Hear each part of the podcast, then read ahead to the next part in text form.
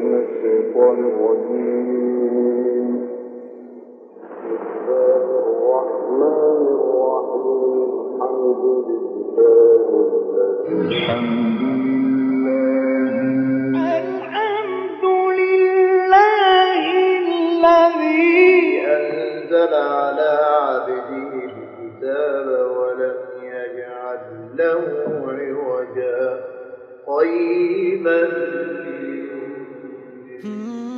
سير القراء لفضيلة الشيخ ياسين بخصيوان قارئنا يستحضر حجة القرآن في صوته ويبثها في أفئدة المستمعين لاستشعار جلال المعنى القرآني.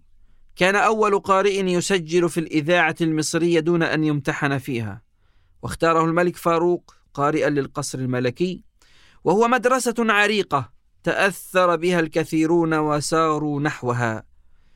إنه قارئ الملوك والرؤساء إنه فضيلة القارئ الشيخ مصطفى إسماعيل. ربنا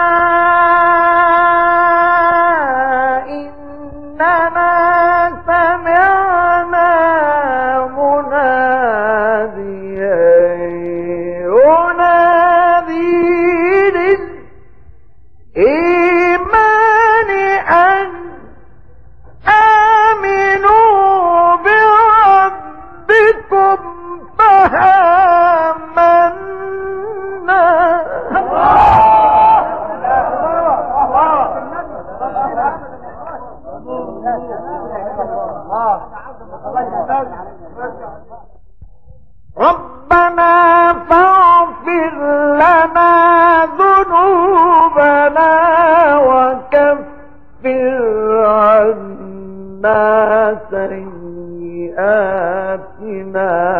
وتوفنا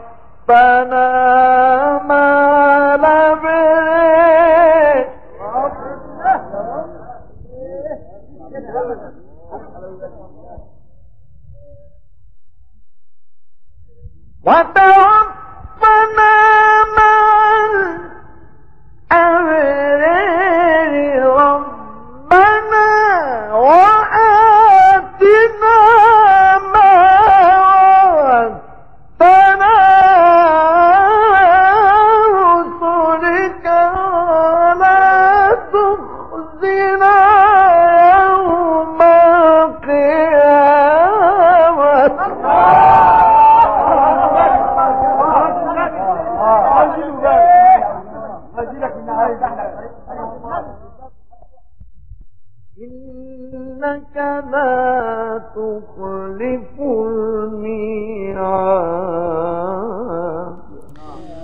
ولد الشيخ مصطفى إسماعيل في قرية ميت غزال مركز السنطة محافظة الغربية في السابع عشر من يونيو لعام 1905 ميلادية.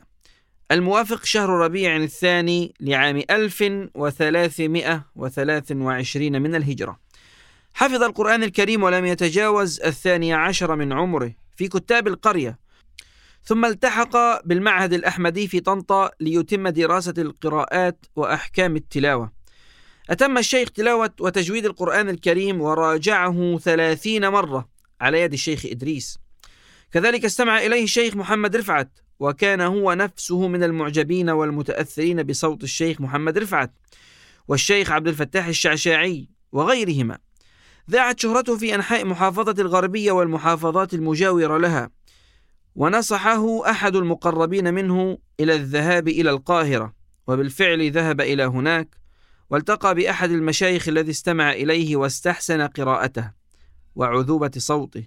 ثم قدمه في اليوم التالي ليقرأ في احتفال تغيب عنه الشيخ عبد الفتاح الشعشاعي لظرف طارئ وأعجب به الحاضرون وسمعه الملك فاروق وأعجب بصوته وأمر بتعيينه قارئا للقصر الملكي على الرغم من أنه لم يكن قد اعتمد بالإذاعة. زار الشيخ مصطفى إسماعيل 25 دولة عربية وإسلامية وقضى ليالي شهر رمضان المعظم وهو يتلو القرآن الكريم بها. كما سافر إلى جزيرة سيلان وتركيا وماليزيا وتنزانيا وزار أيضا ألمانيا والولايات المتحدة الأمريكية. زار الشيخ مصطفى إسماعيل مدينة القدس عام 1960 وقرأ القرآن الكريم في المسجد الأقصى في إحدى ليالي الإسراء والمعراج. حصل الشيخ مصطفى إسماعيل على وسام الاستحقاق من الرئيس الراحل جمال عبد الناصر وعلى وسام الأرز من لبنان عام 1958 ووسام الفنون عام 1965 ووسام الامتياز عام 1985 من الرئيس مبارك ووسام الاستحقاق من سوريا. كما حصل على أعلى وسام من ماليزيا ووسام الفنون من تنزانيا. وقد تلقى الشيخ إسماعيل الدعوات والطلبات من دول عربية وإسلامية للقراءة فيها فلبى تلك الدعوات وسافر إلى عديد من تلك الدول وقرأ فيها. عين الشيخ مصطفى إسماعيل كقارئ للسورة بالقصر الملكي خلال حكم فاروق الأول. وسجل الشيخ مصطفى إسماعيل المصحف المرتل للإذاعة المصرية وسجله أيضا لإذاعات عربية أخرى. توفي الشيخ مصطفى إسماعيل في صباح يوم الثلاثاء السادس والعشرين من ديسمبر لعام 1978 وأقيمت له جنازة رسمية في يوم الخميس الثامن والعشرين من شهر ديسمبر في عام 1978 ودفن في مسجد الملحق بداره في قرية ميت غزال بالسنطة بمحافظة الغربية. رحم الله فضيلة القارئ الشيخ مصطفى إسماعيل رحمة واسعة.